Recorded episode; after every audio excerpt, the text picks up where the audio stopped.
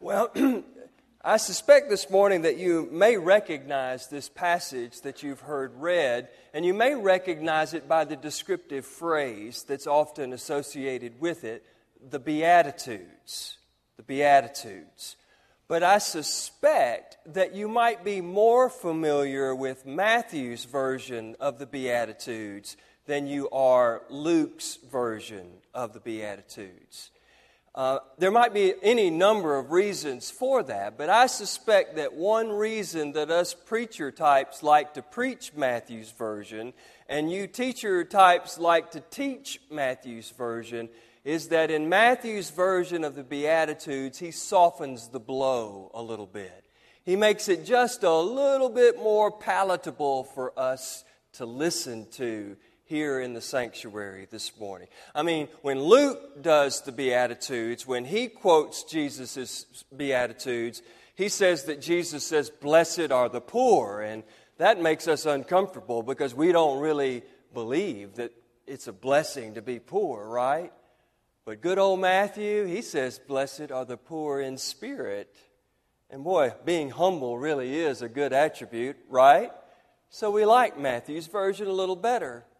And then Luke says, Blessed are those who hunger, which doesn't really feel like much of a blessing at all to me and to you. Well, thank goodness for Matthew. He says, Blessed are you who hunger and thirst for righteousness. Wouldn't we all want to just thirst and hunger for God's righteousness? It's so much easier on the ears, so much more nicer to hear. Well, there are some other similarity, uh, some other differences uh, actually between uh, Luke's version and Matthew's version. Uh, perhaps you've seen some of these differences. Uh, one is that the Beatitudes, the sermon that the Beatitudes occur in Luke's gospel, is about a fourth as long as the sermon where the Beatitudes are found in Matthew's gospel. Luke gets to the point a lot quicker in uh, his retelling of Jesus' sermon. The second thing that's worth interesting noting the difference is, is that in the Beatitudes in Matthew, there are nine blessings. Blessed are this, and blessed are that, and blessed are this, and blessed are that. Where in Luke, there's only four blessings, and it's followed by four woes. There are no woes in Matthew, which is another reason why people like to preach and teach from Matthew's version. Uh, there are some other differences as well. The sermon that features the Beatitudes in Matthew's Gospel takes place on the mountaintop, whereas the sermon that features the Beatitude in Luke's Gospel takes place on the plain. Uh, specifically, Southwest Flight 2424 headed nonstop to Miami. Not that kind of plane. Uh, the sermon in Luke's gospel takes place after Jesus has come down from the mountain and he's on level ground. It's perhaps worth noting uh, at this point that Luke uses geography to make theological points in a way that the other gospel writers don't always use. For Luke, whenever Jesus is on the mountaintop, Jesus is always centered and rooted and grounded in prayer. If you find Luke, if you find Jesus on a mountain in Luke, he's praying, always praying. Um, but in Luke's gospel, it is after Jesus has spent time on the mountain praying that Luke goes back down to meet the people where they are, as Miss Nancy was sharing with the children. This Jesus who receives revelation from on high is always going to where God's people are, meeting them where they are. And so that's what's happening in the text this morning. I hope you noted as you heard the scripture read that there are three different groups that are on the plain to whom Jesus is identifying with in the scripture lesson this morning. The first group, according to Luke, are the apostles. Now, the apostles are the inner circle of Jesus. They are his leadership team. They are his primary colleagues and friends to help him get the word out about the good news of God's love. According to Luke, Jesus went up on the mountain where in Luke, Jesus always what? Prays. He prayed all night trying to discern who would be his closest colleagues, his inner circle, his leadership team, his group of friends. And Jesus identifies 12 of those people, and those people are the apostles. And so, according to Luke, there are three groups here. The first group is the group of apostles, his inner circle that he's just chosen. The second group that Luke identifies as being a part of this Sermon on the Plain is the disciples the disciples. Now, disciples, I think we could interpret, are those that have decided to follow Jesus. The group of disciples are from whom Jesus picked the 12 apostles. So you have a group of apostles, the inner circle, the 12, and then you have the group that he chose those apostles from, the disciples, those who have decided to follow Jesus. And then Luke says that there's a third group of people in the audience that day, and he calls them in a generic way the people. The people. These are people who have not yet decided to follow Jesus. These are people who have come all the way from all parts of Judea and Jerusalem, from the coastal regions of Tyre and Sidon. These are people who have not yet followed Jesus, but have come to learn more about Jesus, there are three such groups here. This is another clue from Luke about the kind of person and the kind of ministry that Jesus is about. Jesus didn't just come for a chosen few, Jesus came for the world. Jesus came for every person. So you have apostles you have the disciples, and you have the people that are not yet disciples. And many in this group would have also been people that were sick, overlooked, neglected, despised, hungry, and poor. Jesus, Luke wants us to know, came for all of these people. Now, who does Jesus talk to when he begins to preach that day on the plain. The scripture says that Jesus looked at the disciples.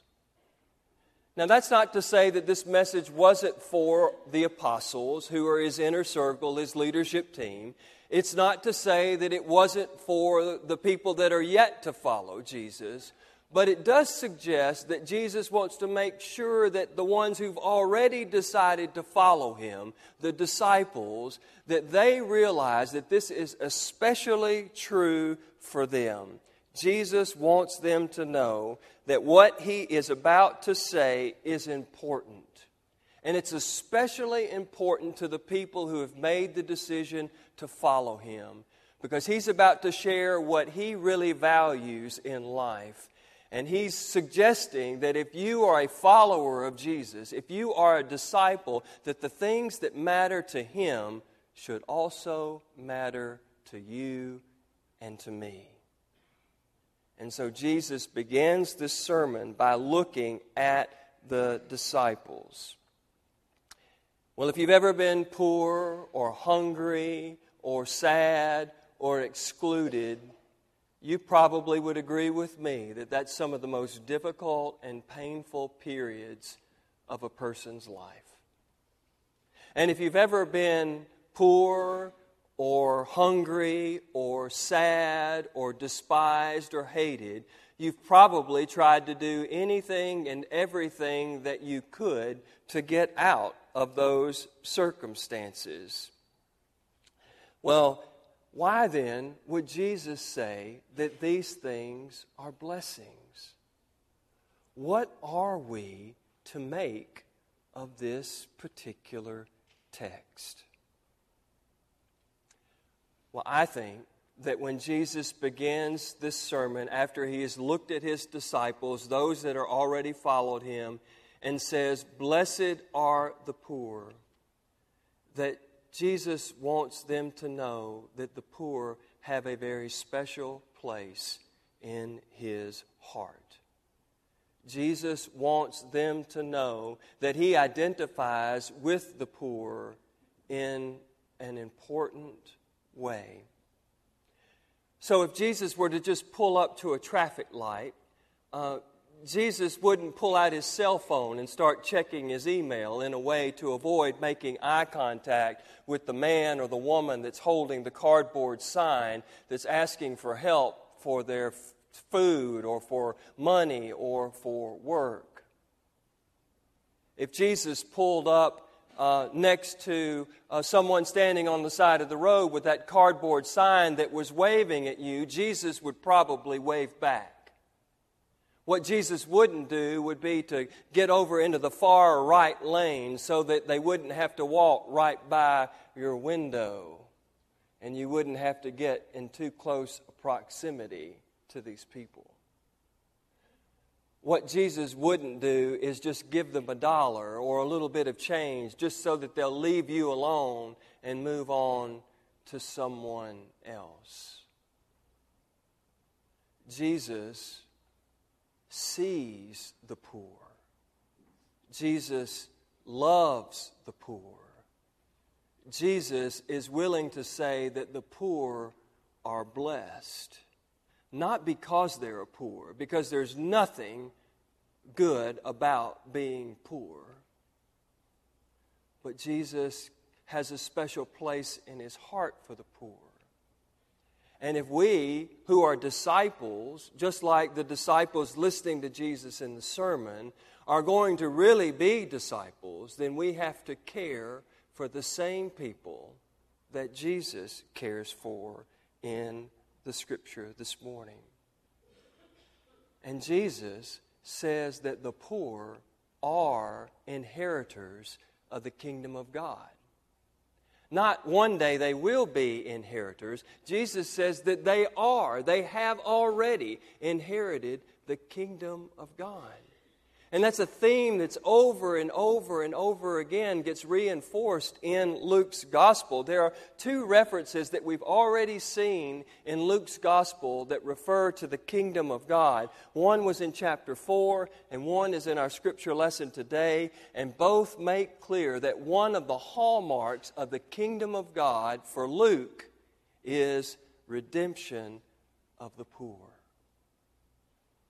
And so it begs the question can the kingdom of God be fully realized on earth as it is in heaven as long as there are poor among us? Now I know what you're thinking. I can look out and see this biblically scholars that gather here Sunday after Sunday. You're saying to me, I know, but didn't Jesus himself say that the poor you will always have with you? Interestingly enough, Luke doesn't quote Jesus as ever saying that. It's in every other gospel, but Luke has no record of Jesus ever saying that the poor will always be with you. And even if I acknowledge to you that in the other three Gospels Jesus is attributed as saying that, I would also share with you that we have probably misinterpreted the words of Jesus grossly when we think that, well, the poor are always going to be with us. There's nothing we can do about it, so I'm not going to worry too much about it. For when Jesus says that the poor are always with you, it's actually a reference to Deuteronomy. And in Deuteronomy, where God is talking about doing the will of God and being the people of God, and that one of the reasons why poor people exist is because we don't do what God wants us to do we aren't being what God wants us to be. And so God is saying in Deuteronomy that the reason the poor will stay here and always be here is because we who are following God aren't doing all that we can and should in order to eradicate poverty from the world. Jesus, when he's talking about the poverty here, he's talking about people that really, really matter to God, important people in the kingdom of God. And Jesus is saying that if they matter to God and if they matter to me, then they should matter to everyone who claims that they follow me. Well, then he goes on to talk about the hungry, and then he goes on to talk about the sad. And the promise that Jesus offers to the hungry and sad in Luke's gospel is a future promise. You may be hungry now, you may be sad or weeping now, but in the future that will change. Your fortune will be reversed. Jesus, again, is pointing out that he sees and hears and feels and cares about the needs of people that we often overlook, that we often ignore, that we often uh, fail to reach out to as we should. And then he goes on to say, when we are blessed, that you are blessed when people hate you or revile you or defame you or insult you. What he's offering here is that he is saying to them that this won't always be the case. He's providing reassurance to those who are hated and despised that it will not always be true. But he's also offering a condemnation to those who do hate, who do defame, who do exclude, who do uh, ignore. Jesus is speaking to us as well. The problem isn't with the hated, the problem is with the haters. And Jesus is saying that if we are hated because we are proclaiming God's special truth for all people, that those tables will be turned, that we have chosen the right side, and that great will be our reward. Well, it shouldn't be surprising then that Luke uh, talks about woes. If he's talked about how that the poor and the hungry and the sad and the hated matter to God, that there would be some woes for those who don't care for those same kind of people. For those that are so rich that they don't worry about the poor, for those that are well fed, for those who are happy, for those who are well liked he offers these woes to the people there. Jesus in Luke's gospel is clear why he came to proclaim good news to the poor, release to the captives, recovery of sight to the blind, and freedom to those who have been oppressed, and the year of the Lord's favor, where the field is leveled again. All debts, both sin and physical debts, have been forgiven, and all are on equal footing. And I think the key to Luke's whole part of the Beatitudes here is in verse 24 when he says, Woe to the rich, for you have received all the comfort that you are ever going to receive. I don't know if you've ever noticed this, but Luke spends more time talking about the dangers of wealth than any other gospel that we have in our scripture. In Luke chapter 1, uh, we are told that the rich will go away empty. In Luke chapter 12, we are told, told about a rich man who has an abundant crop, and he thinks that this abundant crop is going to uh, ensure his future security only to find that man dying that very night, therefore placing his trust in the wrong kind of security. In Luke chapter 14, there's a parable of a man who throws a great banquet, and he invites a lot of people to come and enjoy the banquet with him. But one by one, everyone invited to attend this great banquet declined the invitation because they were so focused and worried about their own possessions. Ultimately, when no one that was invited to come to the banquet comes because they're worried about their own stuff, the man goes out and invites the poor and the crippled and the lame, and they come. Scholars believe that this man who invites to the banquet is supposed to represent God to us. And then we would be the ones who oftentimes refuse God's invitation to be dependent and to come to Him because we're worried more about our own stuff.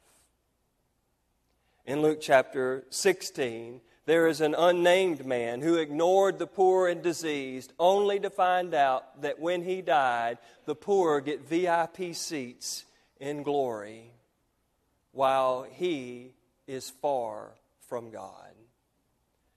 In this particular parable, the man that was poor, Lazarus, is named, while the rich man, who had no concern for the poor and the diseased, goes unnamed and lives in torment.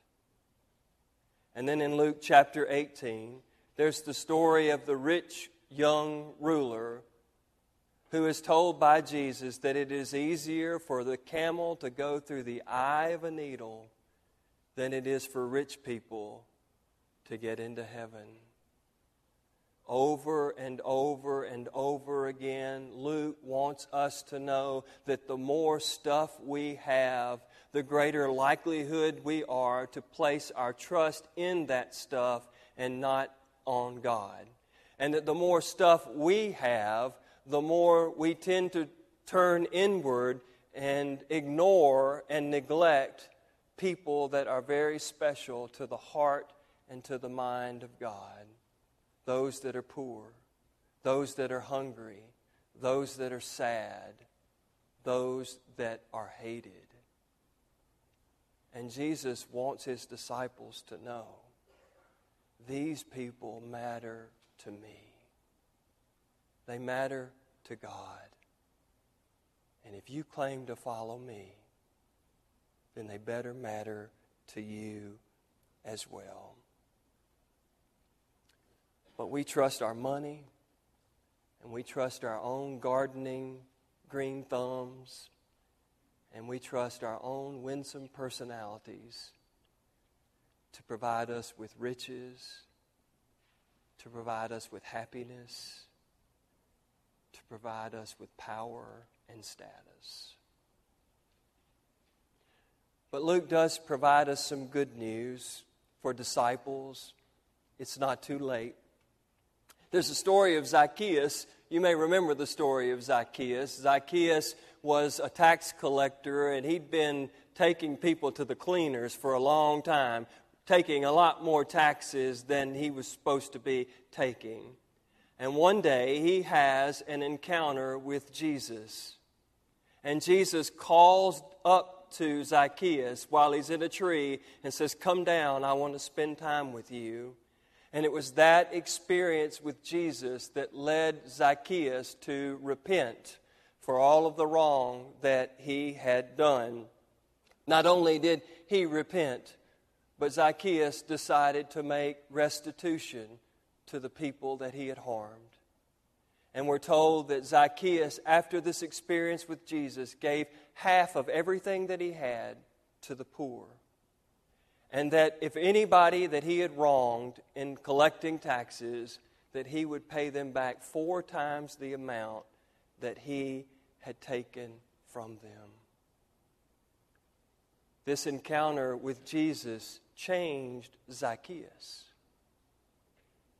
And because it changed Zacchaeus and he gave money to the poor and to the people that were desperate and down and out, it changed the lives of so many other people as well. And I think that's the point of the story today. Is that when we hold on to what we have, it robs us of the joy and the satisfaction of being able to reach out in Christ like love to people that matter a whole lot to Jesus. Christ speaks in this passage both blessings and woes. And we disciples need to hear both.